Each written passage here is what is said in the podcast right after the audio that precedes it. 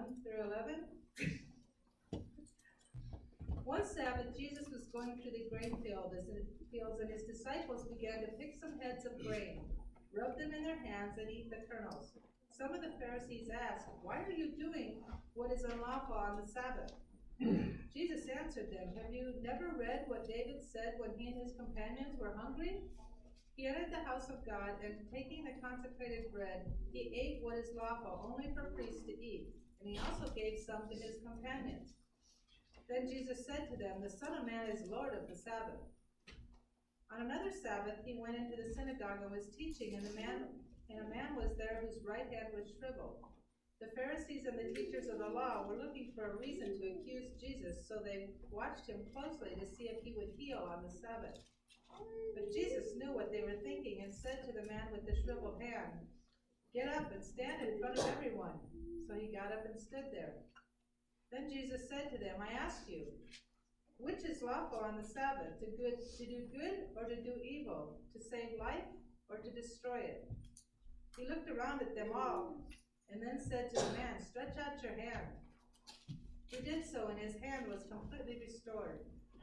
But the Pharisees and the teachers of the law were furious and began to discuss with one another what they might do to Jesus. Thank you, Shelley.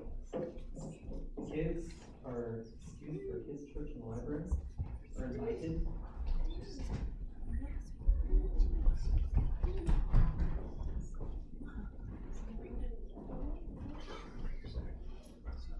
This is our fourth Sunday in this journey with Luke's Gospel, which will sort of go from uh, the first of the year until Easter Sunday, and we'll sort of walk with this both in the season the church calls Epiphany, which is now, in which we look at the way sort of God is revealing this kingdom and pointing to things, and then in the season of Lent, in which we sort of will walk the journey to the cross with Jesus, both of those things sort of coming together in this series. Um, so we looked first at Jesus' sort of uh, power over evil in the wilderness, and as well as um, his disclosure of what his mission is about in Luke 4 that the Spirit of the Lord is upon me to proclaim good news to the poor and the sick. That this sort of frames the gospel. And then David spoke to us about um, the demonic and sort of pushing back on those things as they come into our lives. And then last week we talked about Jesus' pattern of table fellowship. That he would eat and go uh, and spend time with people who you were not supposed to spend time with in that world, particularly not to have a meal with. Um, and that upset these people, the scribes and the Pharisees, which I talked last week, and they, they appear here again. They're sort of adversaries to Jesus, is, is that one scholar called them the serious. These are people who are the serious about the Bible and the scriptures and God in their own minds.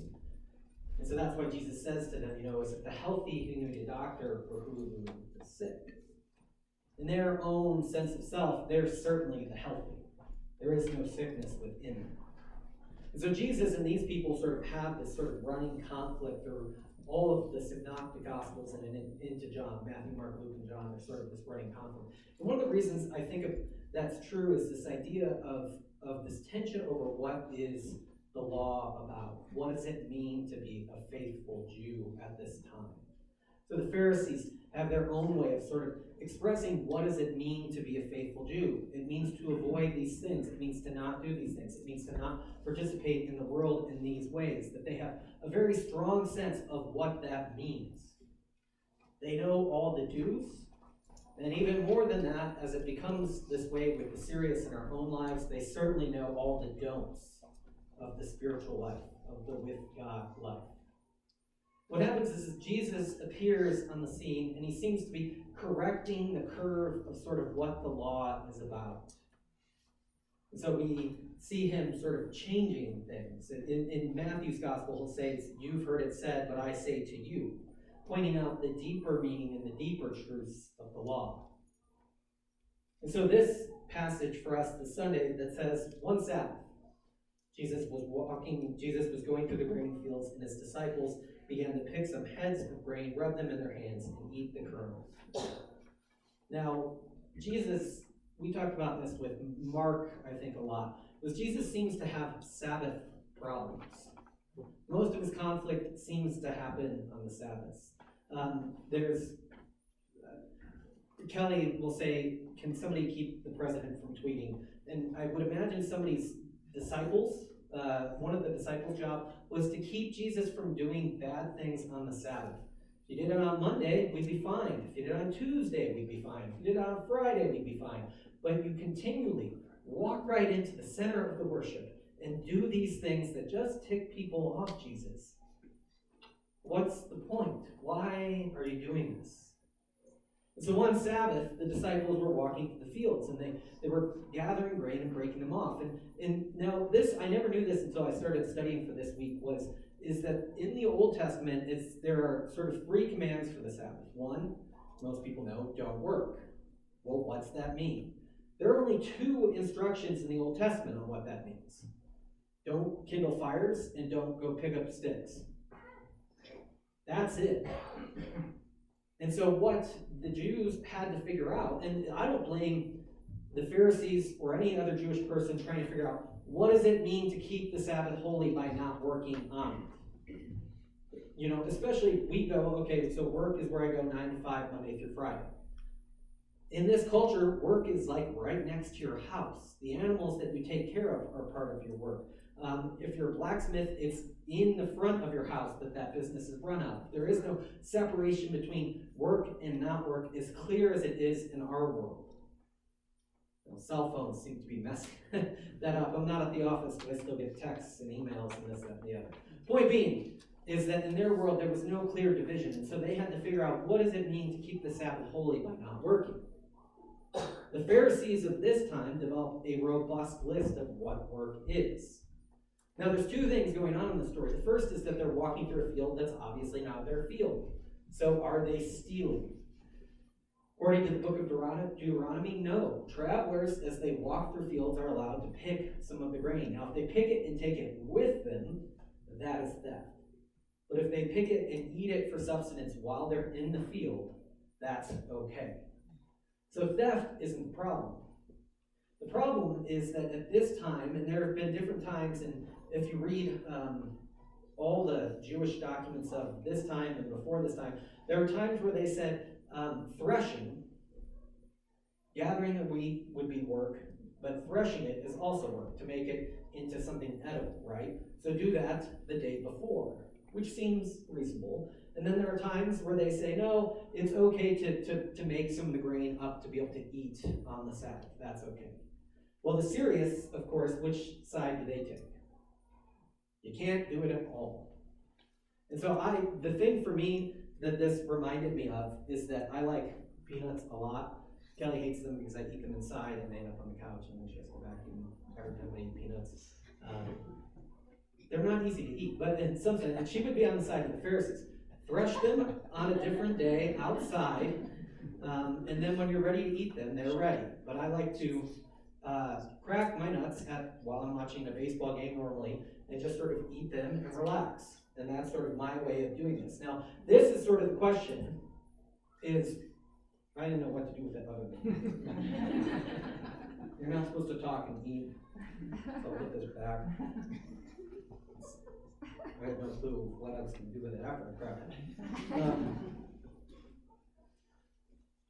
the this is the issue at hand, right? Is if you have peanuts on the Sabbath, are you allowed to crack them?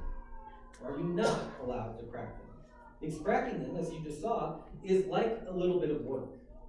And it doesn't seem to me like an entirely unjust law to say, like, plan ahead, like, crack your nuts on, on Friday, and then you can eat them on the Sabbath. This is not an unjust thing. But Jesus, being Jesus, uses this as an object lesson to teach the Pharisees. So the serious, they the, the, the serious, the Pharisees, they say, What are you doing? What are you doing? What is, why are you doing what is unlawful on the Sabbath? Jesus answered them, Have you not read what David did when him and his companions were hungry? He entered into the house of God, and taking the constant bread, he ate what is only lawful, for what is lawful only for priests to eat, and he gave some to his companions. This is one of these things. I love it when Jesus does this to the serious. He says to them, Have you not read? Now, if you've ever been in a debate with somebody who's very serious, they're the serious and you're the wrong, and they're always accusing and throwing out to you things, it's always a great moment to say, Oh, but have you not read in the scriptures? Because what do they portray themselves as? The expert in those things. They know all things. And so Jesus' question back to them is Have you not read? Which would just, I think, sting them a little bit. They'd be like, Yeah, we've read it. Um, we live it. We're the ones who know all of it. How dare you? Um, have you not read about David and his companions?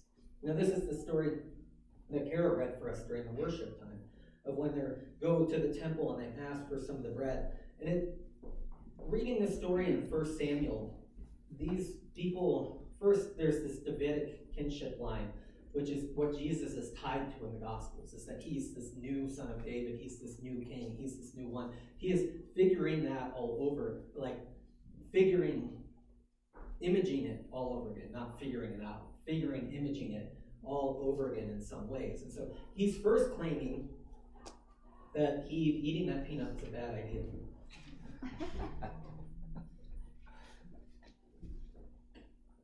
He's first claim, claiming that he is like David in this scenario. And, and that him and his disciples are on sort of this faithful journey themselves, too. That they're sort of in this spot. And what he also is claiming is that they have the right to eat these holy things of God as they're doing this. He's proclaiming that he is the one. And so he says at the end of this passage, then Jesus said to them, The Son of Man is Lord over the Sabbath. Jesus turns this. Now, this is an important part for us today to hear, is because we say Jesus eradicates the Sabbath. Oh, well, hopefully we don't say that. We do say that, but we don't mean that. Um, Jesus changes the patterns of the Sabbath. What do we talk about at the start of this? Is that there were ways of saying what's allowed and what isn't allowed on the Sabbath. There are ways of weighting the Old Testament laws in certain ways. So the question that Jesus has asked in the Gospels is which of the commandments is the greatest? And he says these two love the Lord your God with all your heart, and love your neighbor as yourself. He's weighting the law in a different way. He actually says all the other commandments hang on these two things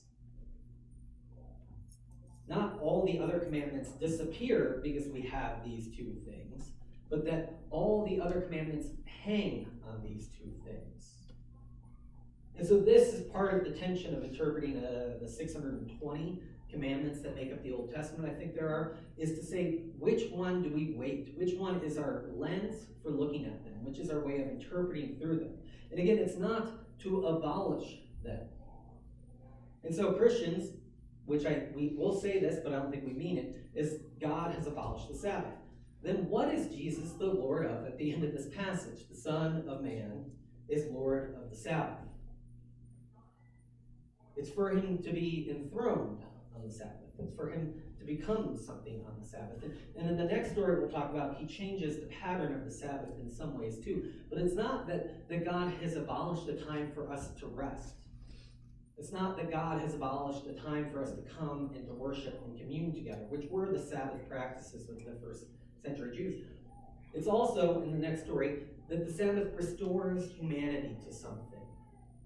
In Genesis, when Adam and Eve eat of the tree, they're cursed almost into work. They had this sort of God vocation before. They weren't not um, working in, in some sense Adam names all the animals, there's things that happen, but they're cursed into this. They have to till, they have to go to work. Childbirth becomes pain. And so, what the Sabbath becomes for them is this day to remember what it's like to be in commune with God, to cease from all of that pain and trial of, of reaping and making the earth a place where we can live, and to know that God is good.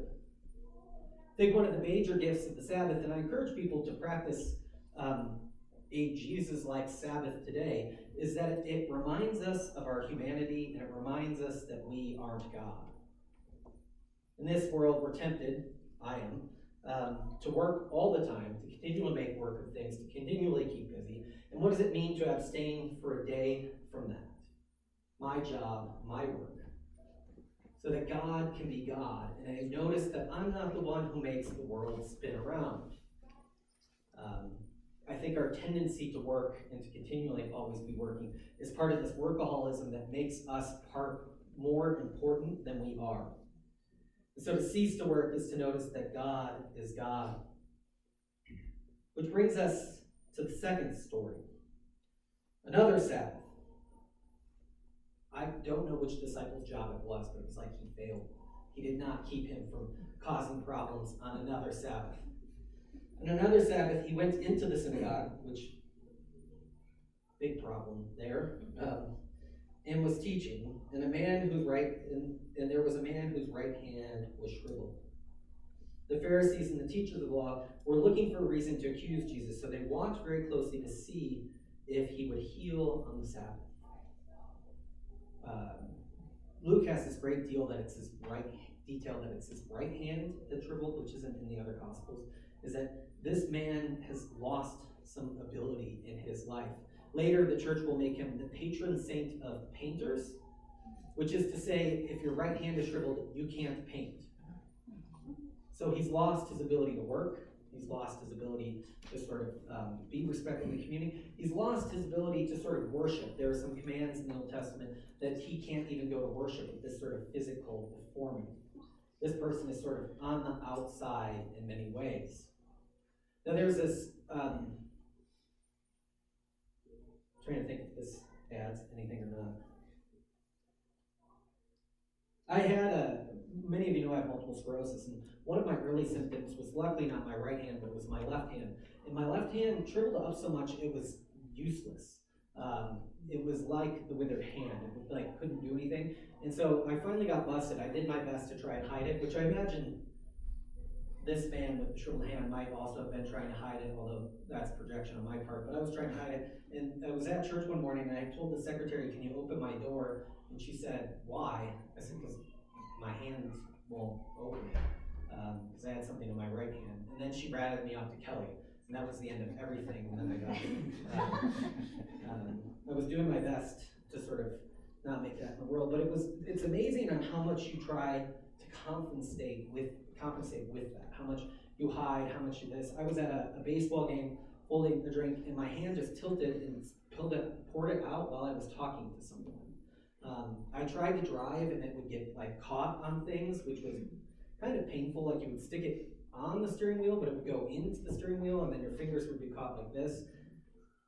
Still drove, but that was not okay. Um, uh, and then Kelly and I went rafting once, and this was the best part. It's a raft guide. I um, I said, you know, I, I, can I sit on this side so I can kind of paddle like this at least? Um, I would try to use my hand, but not that well. And he's like, oh, what's wrong with your left hand? And I was like, oh, it's like, and at that moment I knew it was probably something like multiple sclerosis. And I was like, it's like shriveled up, man, it doesn't work. And he was like, oh, that happened to one of my bros once. Okay, I'll work with you. And I was like, I don't, I think he's misunderstanding what's going on with my left hand. Um, and yet, what happens is you begin to feel I can't contribute on the raft. I can't make my way in the world. Driving, our hands are so vital to what we do in the world. It wasn't until that point that I became aware of how important having both hands is.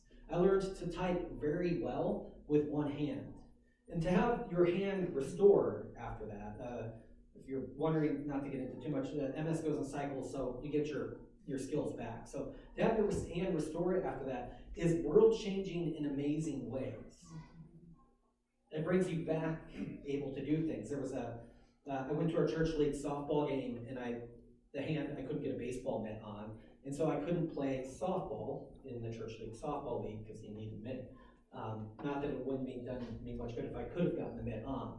But the point is, because um, it would have been, it wouldn't have helped. But um, the point is, is that you lose your ability to function in community without your hands. And it's something I didn't realize until I lost the ability to lose, use one of my hands.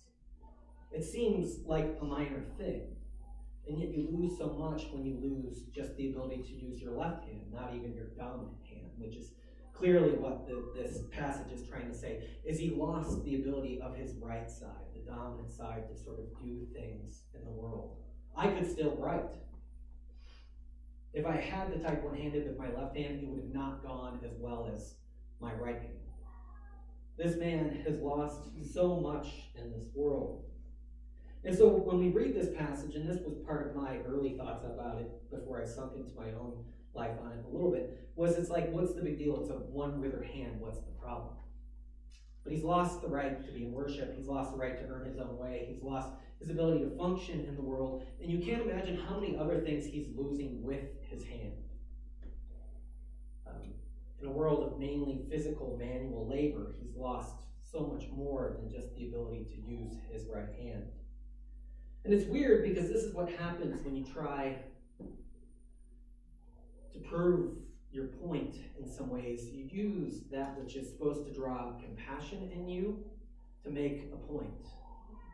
The serious and the Pharisees knew this man was there, and they were looking at Jesus to see if he would heal on the Sabbath. I think it's for us in some ways too that we look for things to tear down so we can gotcha someone. We look for ways to sort of shame somebody over something. Or we look for even inconsistencies. This is one of my favorite things, least favorite things to see, but favorite to collect and notice, is that we try to put out people's inconsistencies when they're being compassionate.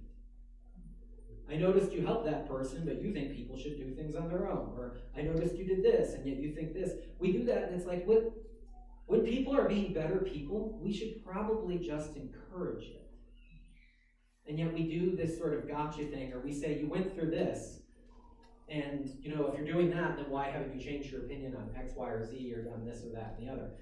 And that is like using the person with the withered hand to say, I wonder what they're going to do with this when it's supposed to draw out compassion within the Pharisees and within ourselves. And so Jesus is in the process of restoring community for this man and restoring everything else with it.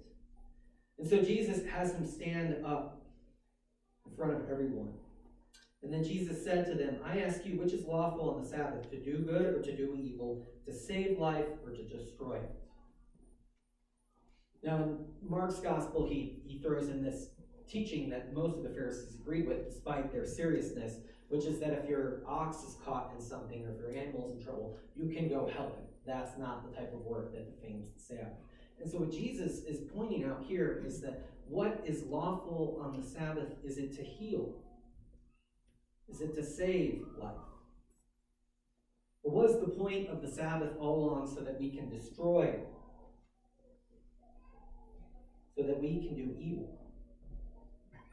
And this is going back to that earlier passage where I said is that Jesus is then talking about what a proper Sabbath looks like as restoration. It looks like fixing. It looks like repair. Because what we see in the Sabbath is God's proper relationship to us.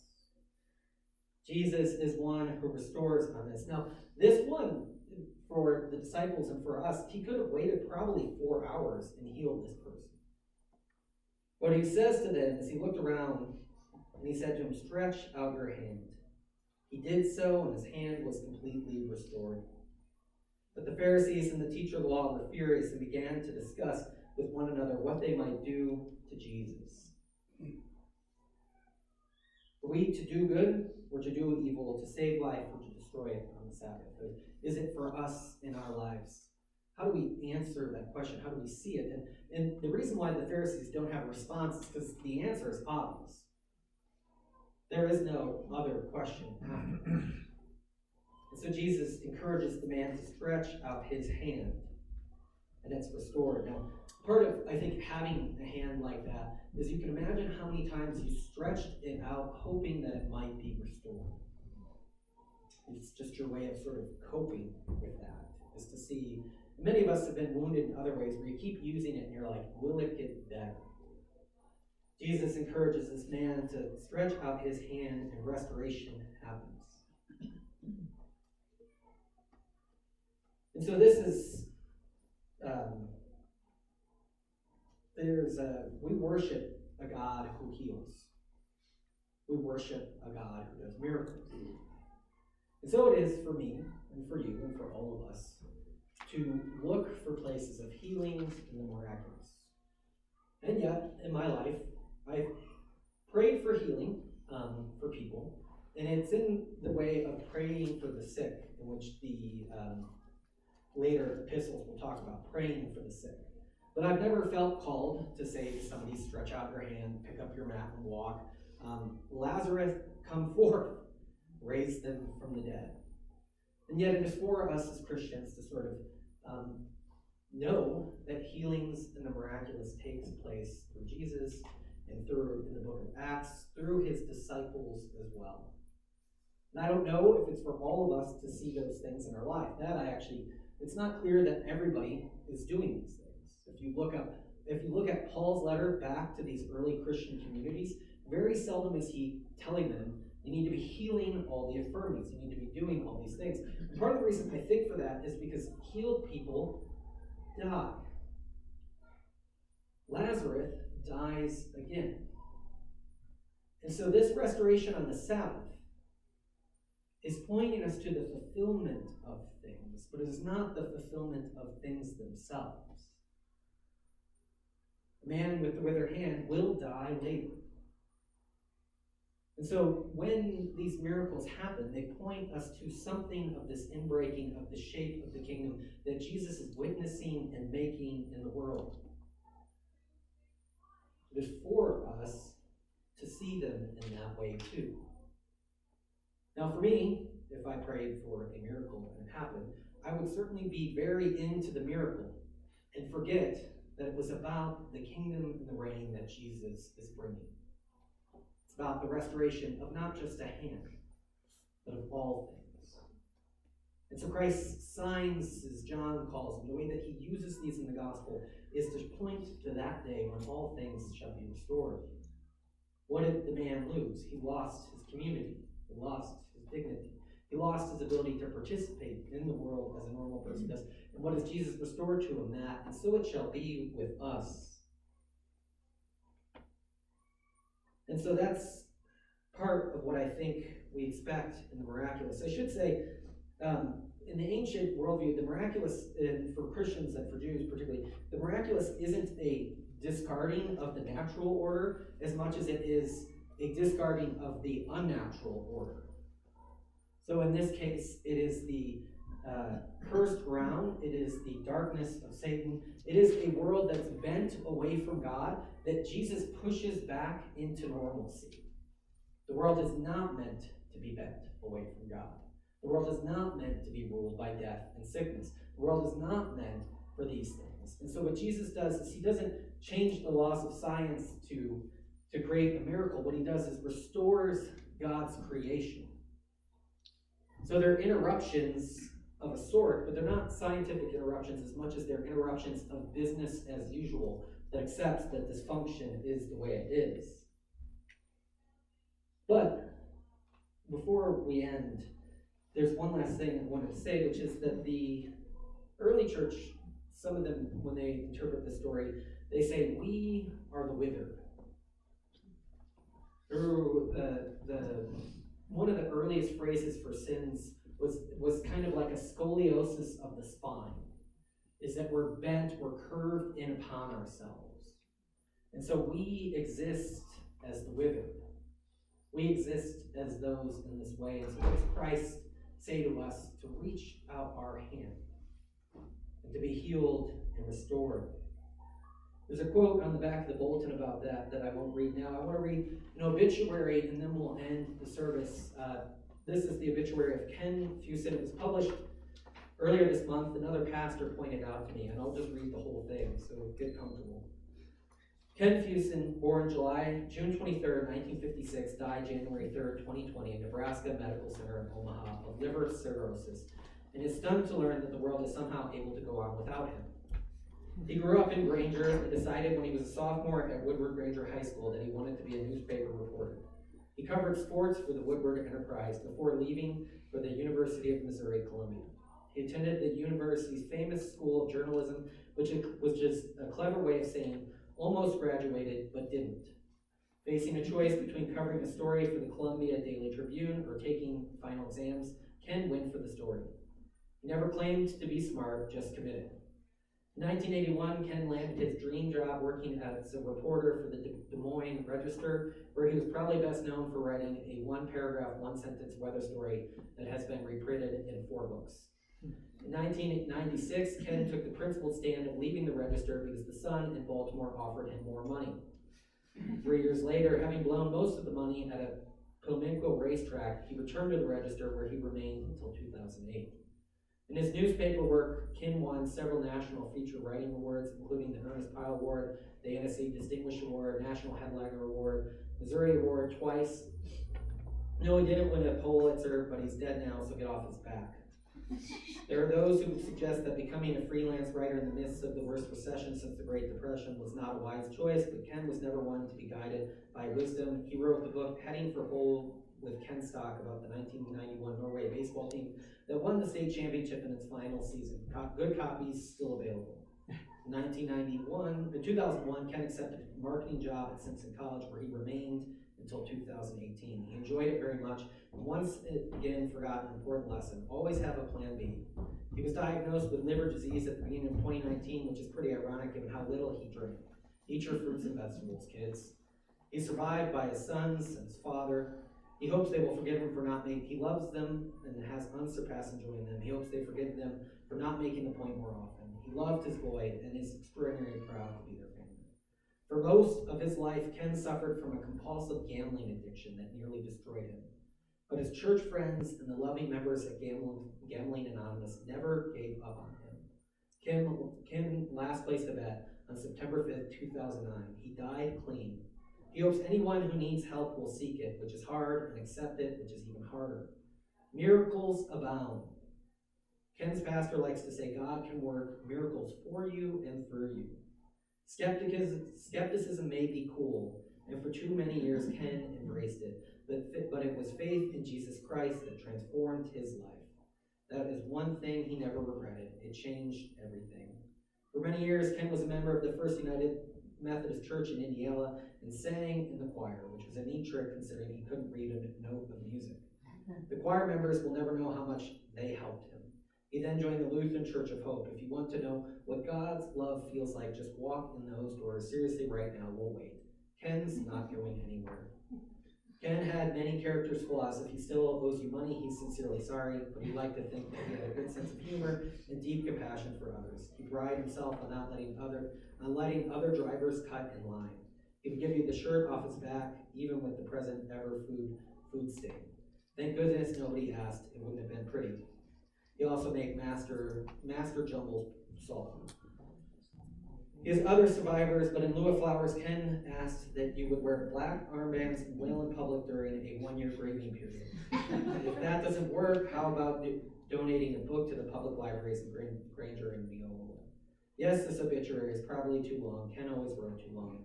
God is good. Embrace every moment, even the bad ones. See you in heaven. Ken promises to let you cut in line. We are the ones with the withered hands. And Ken found through gambling Anonymous his relationship with the church, a miracle in and of itself that released him from that continual sin. Change, coming to Jesus Christ changed everything. This isn't to undercut that miracles do happen. But miracles happen in other ways rather than just these miraculous signs. You knew Ken as a gambler before he changed his life in this way, it would be nothing short of a miracle to probably see him singing in the choir at church with his changed life. Restored to community, restored to friendship, and restored to family. And may we, as we are the withered, seek healing from Christ, stretch out our hands, and receive what God has promised us in the restoration of all things. Let us pray.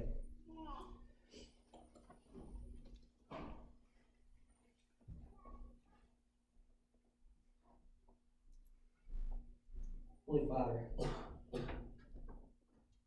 Holy Son, and Holy Spirit,